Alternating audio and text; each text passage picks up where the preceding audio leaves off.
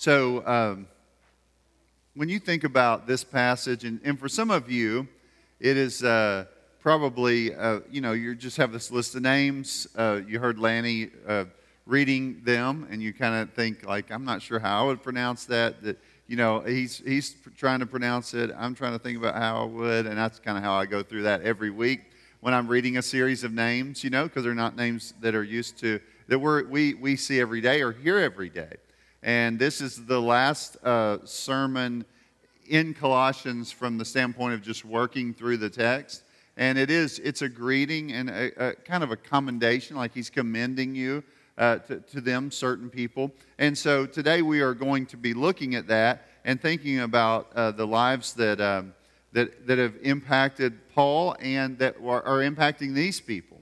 And that's a big deal. And I, I, I just, just in saying that, uh, one of the things we know that uh, Christianity is uh, based on biblical truths. Like we read the Bible, we understand it, uh, we study it, uh, we encourage each other in it. It is written to us in a way that helps us with regard to our faith and practice. Uh, there, and so as a result, like it's a written word. We don't have to think like, well, I want to understand who God is, and we make it up or anything like that. We don't have to go out in the middle of some desert and uh, have some experience, you know. Uh, we, we don't have to do any of those things. What we do is we go to the Word of God as revealed to us. It is a written word, it is to be understood, there's clarity in it. And uh, even though we may not agree on every single thing together, we understand that there's a, a clear understanding uh, laid out for us for faith and practice. Uh, one of the things for uh, people of God as they walk through this life is that you have the knowledge of the word, and then you say, okay, as I try to move this into practice, oftentimes one of the most helpful things is that you have people that are walking alongside you that are setting, setting an example.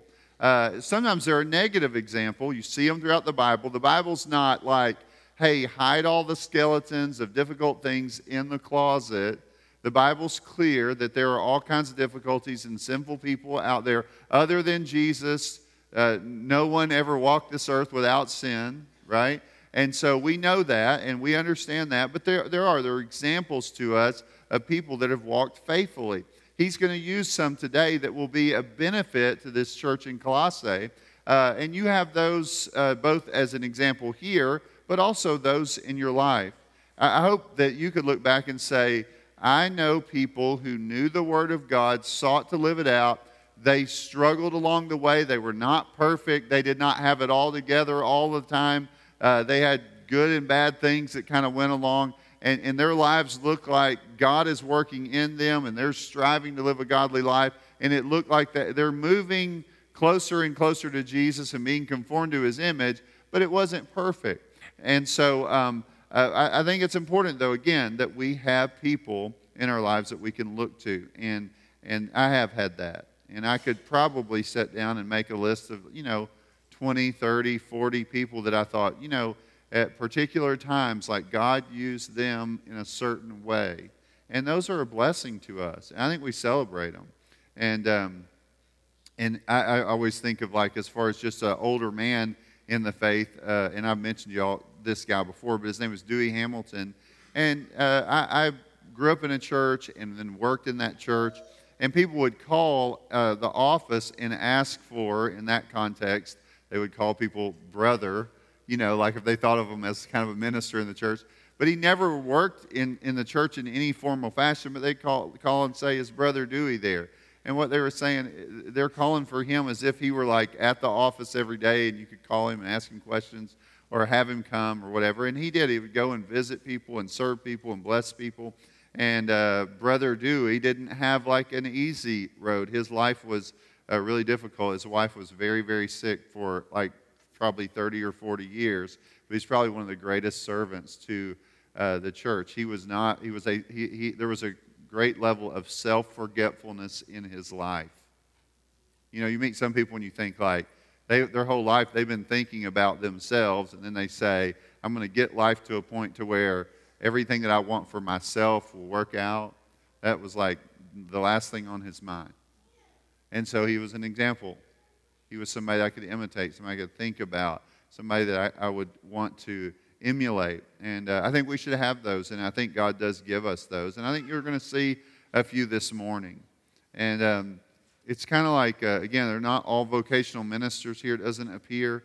Um, and so, because sometimes in the Christian world, you'll have these people and be like, well, the super Christians or those in ministry or whatever. And, and that's just not, you know, I don't know if that's really helpful uh, a lot of times. I think that's unfortunate. So, uh, a couple of things um, that I want to mention to you, just why it's important. Like, you want formal instruction, you want to know the Word of God, and then you also um, you just you need people that you can imitate.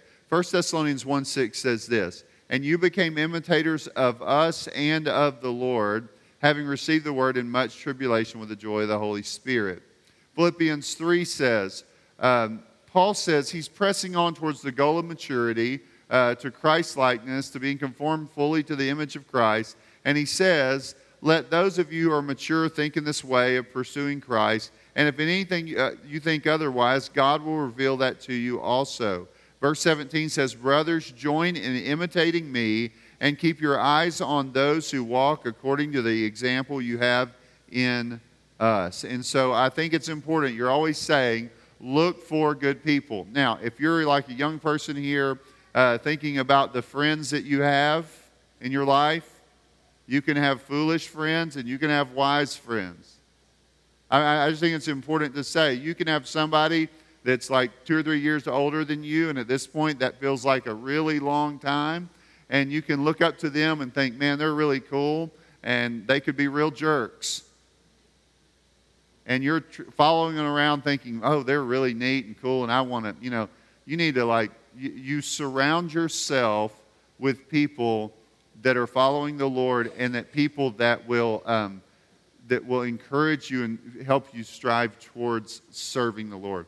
Humble people, hardworking people, servant people who love the Lord. And, and you just get around them and you watch them, and you, they're not perfect people but you're wanting to surround yourself with people that you can say, uh, both in doctrine and life, they're just striving towards the things of God. They love the Word of God and they love the people of God and they want to see others reach for the kingdom of God. And you just get around that kind of group. That's important. I think it's, it's really, really important that we know who those people are. Some people are very unwise about who they listen to. So, some of you have a very uh, bad filter at this point. Some of you don't realize that if you don't, uh, if you don't monitor what you listen to all the time, it is going to affect you. You know, the voices in your head are in part uh, those things that maybe from childhood you've had, and in part maybe from what you just feed in there all the time. And so uh, I, I, would just say, uh, put yourself around, uh, have a discerning heart, put yourself around people that will help you strive towards good things. You know, because there are going to be the people that bring out the worst in you. And so I just encourage you, this is an important passage just to say, hey, these people are watching uh, their lives and their doctrine, and, and that's extremely important. So, a couple of things, real quick, in Colossians as you think about it. Remember, he said, You're in the kingdom of light. You've been forgiven of sin, uh, of your sins. You've been reconciled to God. You have put on the new self. You have had a change of heart. You're striving to put on attitudes and behaviors that would reflect that. You're striving to live that way in your relationships. And so that's extremely important to see. And uh, you're striving to reach out to the world that's lost without hope, without the gospel, without a love for Christ, without a knowledge of Him, you're striving to reach them. So then you're saying to yourself, uh, are there people, since where I'm young in the faith, are there people that, that, that Paul would say, hey, put yourself around these people, welcome these people, be encouraged by these people, because they're moving towards the things that God would intend for you to move towards.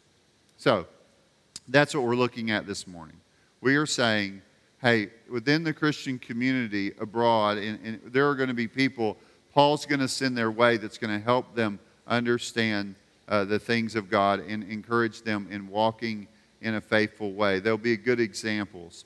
And so, uh, a couple of things that we'll look at here again. He's commending certain people to them and then greeting them, kind of as a final way of saying, hey, uh, thank you for what you're doing, those in the church there. So that's where, we're, that's where we're at this morning. So let's start in verse 7 and 8. This is kind of just about faithfulness. Faithfulness in doing the, the, the, the work that God has you to do. Just it, it's about a basic thing, just being faithful. A lot of people, I think, um, think that, uh, you know, a lot of people will think of a church as uh, in a good place if it's big or if it is, uh, you know, maybe has really nice stuff or whatever. They, have all of these earthly thoughts about what it means. Or some people might even say, you know, God's favors on that person because they have a lot. You know, not, it, it has nothing to do with their faithfulness to God. It, it has very little actually do. You think, uh, that's, that's a strange thing. It, it, it's interesting because I think what we're looking at here is saying, look, Paul's going to speak of people who are faithful, and he's saying, setting that before them. So he says about Tychicus, he says, uh, he's going to speak to you. I mean, Tychicus is kind of like, he's going to tell you about my activities. He's kind of uh, sent out as a, as a messenger to them. You could say a mailman in a way. He's going to bring a letter and talk to them and encourage them. He's a beloved brother. So, Paul, there, there's a love for him and a faithful minister. Again, I don't think that has to mean like, again, vocationally. He's faithfully serving the church, he's a fellow servant in the Lord. And he was sent for the purpose to deliver these things to them and to encourage them. And so the Lord sends him there.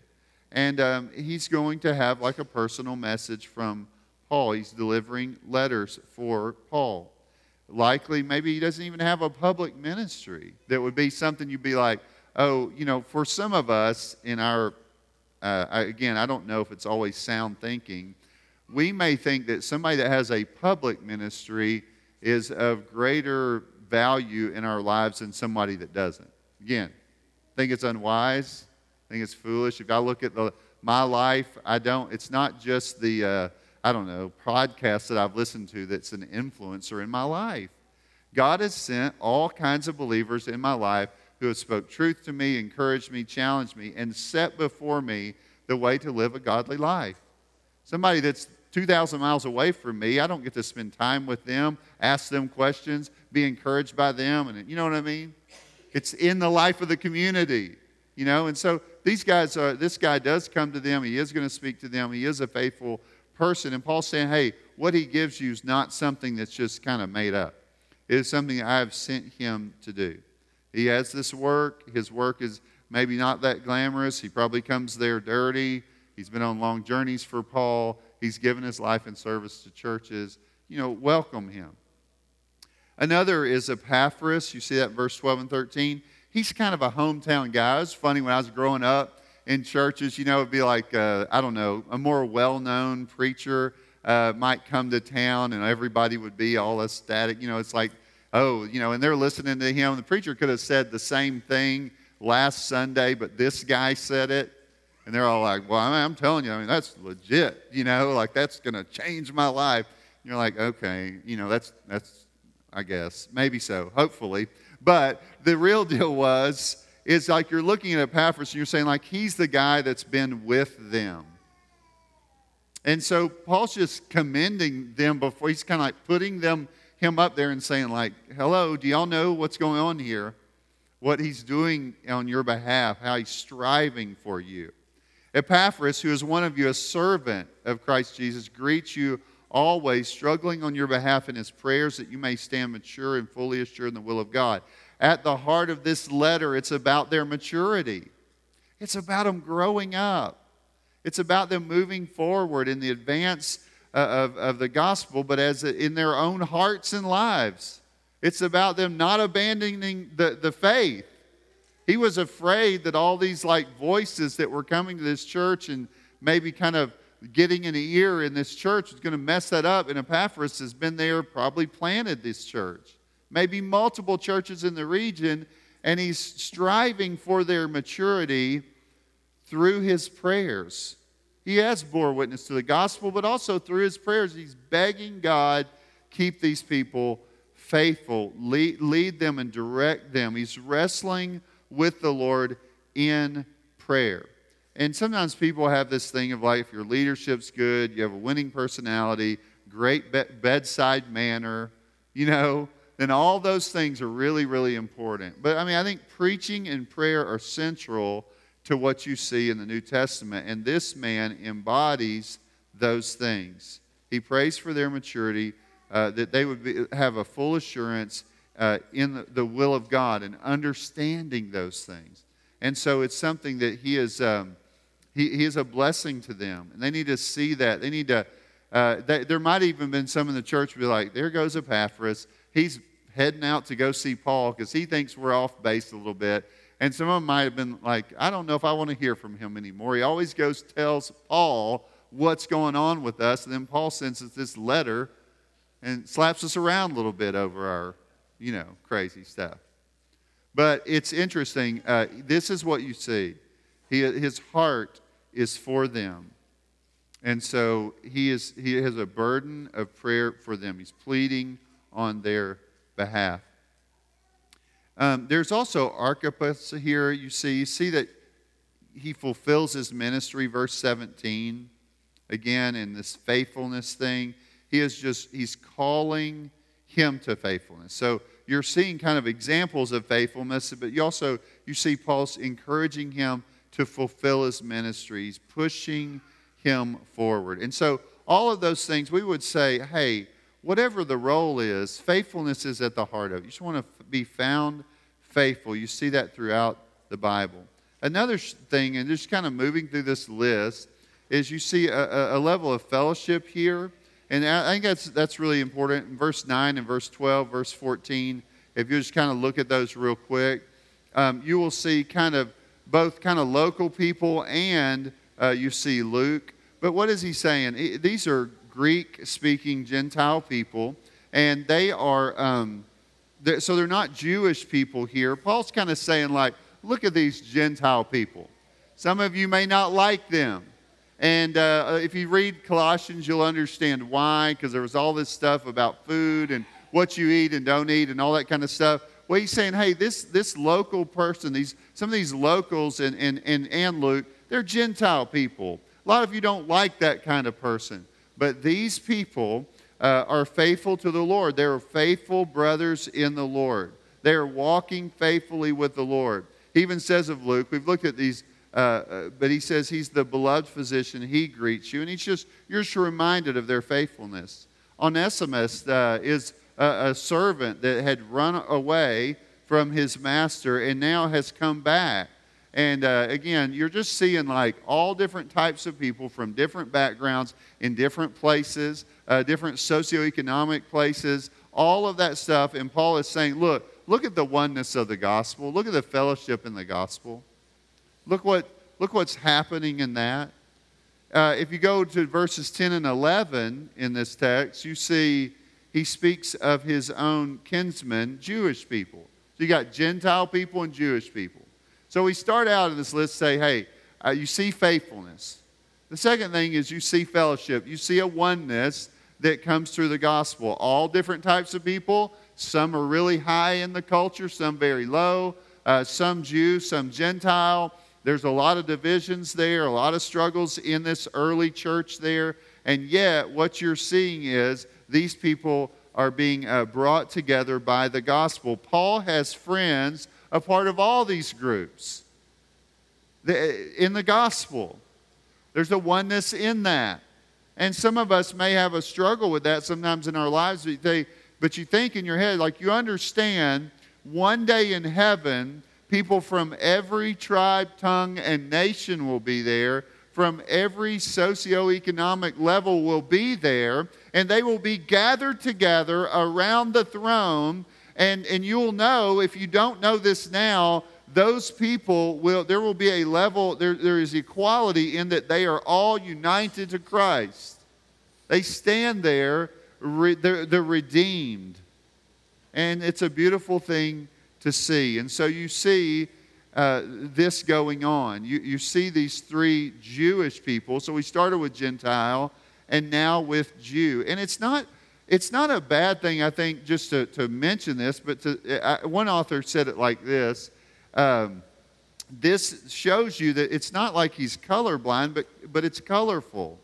That God, God has put together people from all over the world, from all different types of things, Jew and Gentile, and he says all these people with all their distinctions and uniqueness and all that's going on there, the church is beautiful as you see it woven together with all different types of people from all different places. They are fellowship, they're in one in this fellowship, even though they are distinct. The third group the, or third thing that I would see in this text that kind of helps you understand it is uh, the idea of forgiveness. That's another area that's in this text. So some of you uh, maybe have a long list of people that you haven't forgiven. and I, I, if I said, like, is there anybody you haven't forgiven? You might say, no, I'm good. Be like, well, tell me the worst story that ever happened in your life. And tell me about the worst person. Be like, oh, I can tell you like 10 stories, you know, about people like that, right? Well, here's the thing the idea here in verse 9 of Onesimus, when you're looking at that, remember, there's a letter called the letter to Philemon, who was Onesimus's master, who Paul writes to and says, like, receive this, this one who ran off from you, receive him in the Lord. He's your brother. That's, that's what he says. And so I think just seeing him here, you say, oh, here's a beloved brother and uh, we're going to learn. They will tell you of everything that has taken place here. And so Paul has seen uh, this restoration. So you come to that place where you say, hey, we see the faithfulness, we see fellowship, and we're seeing uh, forgiveness and reconciliation that will come. I would love to hear, you know, I would love to understand that whole story. And then in verse 10b, you see Mark, the cousin of Barnabas, uh, has um, concerning whom you have received instructions. If he comes to you, welcome him. Now, just as a reminder for you, if you're not, if you're new to the Bible, uh, Paul went on a missionary journey. John Mark went with them, and he like he headed out, like somewhere along the way, a day in the journey, second day, I don't know, uh, a long time in the journey. But he decides at some point, like he's got to go. You know, like he's like, oh, I forgot I had something on the calendar. I, I don't think it was just like that. I think it may have been like, uh, I'm really scared. I've got to go, you know? But what you see is um, it, it's not like uh, Mr. Darcy, if you know that. You may not know that, that name, but you, you can look it up. But he says, My good opinion once lost is lost forever. With Paul, it's not what you're seeing. It, it's, he had certainly lost this, um, you know, his good opinion of him, so much so that he and Barnabas in the second, like their second missionary journey, like split. But ultimately, through time, uh, it appears Barnabas was right and Paul kind of wasn't in a good place. But ultimately, there's a restoration that takes place. So much so, he says, if Mark shows up, like you, you welcome him you know, he's somebody that you need in your life. He's a faithful steward. Now, later in 2 Timothy, at the end of Paul's life, you know what he says? Timothy, send John Mark. I need him. Like he is a great blessing to me. Right as he's saying, I fought the good fight, I finished the course, I've kept the faith. S- send him. Send him. So, what you see is this release, gospel centered relationships are ones where restoration is normal, forgiveness is normal. It's a beautiful thing to see. The gospel has the power to mend the rifts between men. God delights in doing that. And you kind of think, oh my goodness, look at the redeeming grace. This fourth one, and I would have never thought of it this particular way, but he says, as does Demas. Do y'all see that in the text? When you look at that, that verse there, where, when he says, as does Demas, Demas is one of those where Paul has commended him here But later, at the end of Paul's ministry, Paul will say, Demas having deserted me. Demas having loved this present world. And so, in a way, you could say this is fraud. Demas is a counterfeit. This is one of those moments where you're like, man, he was in the list and then he walks away from the people of God. He leaves the people of God. He would be seen as one of the team, a trusted and reliable friend, and yet we see him as a counterfeit. He's a counterfeit. And so it's a frightening thing. I think it's something that you just want to say to yourself, Oh Lord, help me see where I'm at, and may I be found faithful. And so when you're looking over all of these things, you say, You know, I see faithfulness in the ministry and, uh, to, to one another. Again, I don't think that just means formal, like everybody's a preacher. You know, I just see a faithful group of people walking with the Lord. I see a fellowship that takes people from every tribe, tongue, and nation. Gentile people and Jewish people, which the division's so crazy, you're like, I don't think I could really get that fully. I mean, to understand uh, the struggles there. And so I see this fellowship in the gospel where they're united uh, these people, it's a beautiful thing to see. Third thing you see is forgiveness. You just, you can see it. You can see these people that uh, would have been at odds at other times and now are being brought together. And the church needs to embrace that. You know, sometimes uh, if you're somebody f- far away, and, or even I've noticed this with a parent, uh, maybe like there's some kind of reconciliation with spouses, but the parent hasn't figured that out yet. They haven't figured that out yet.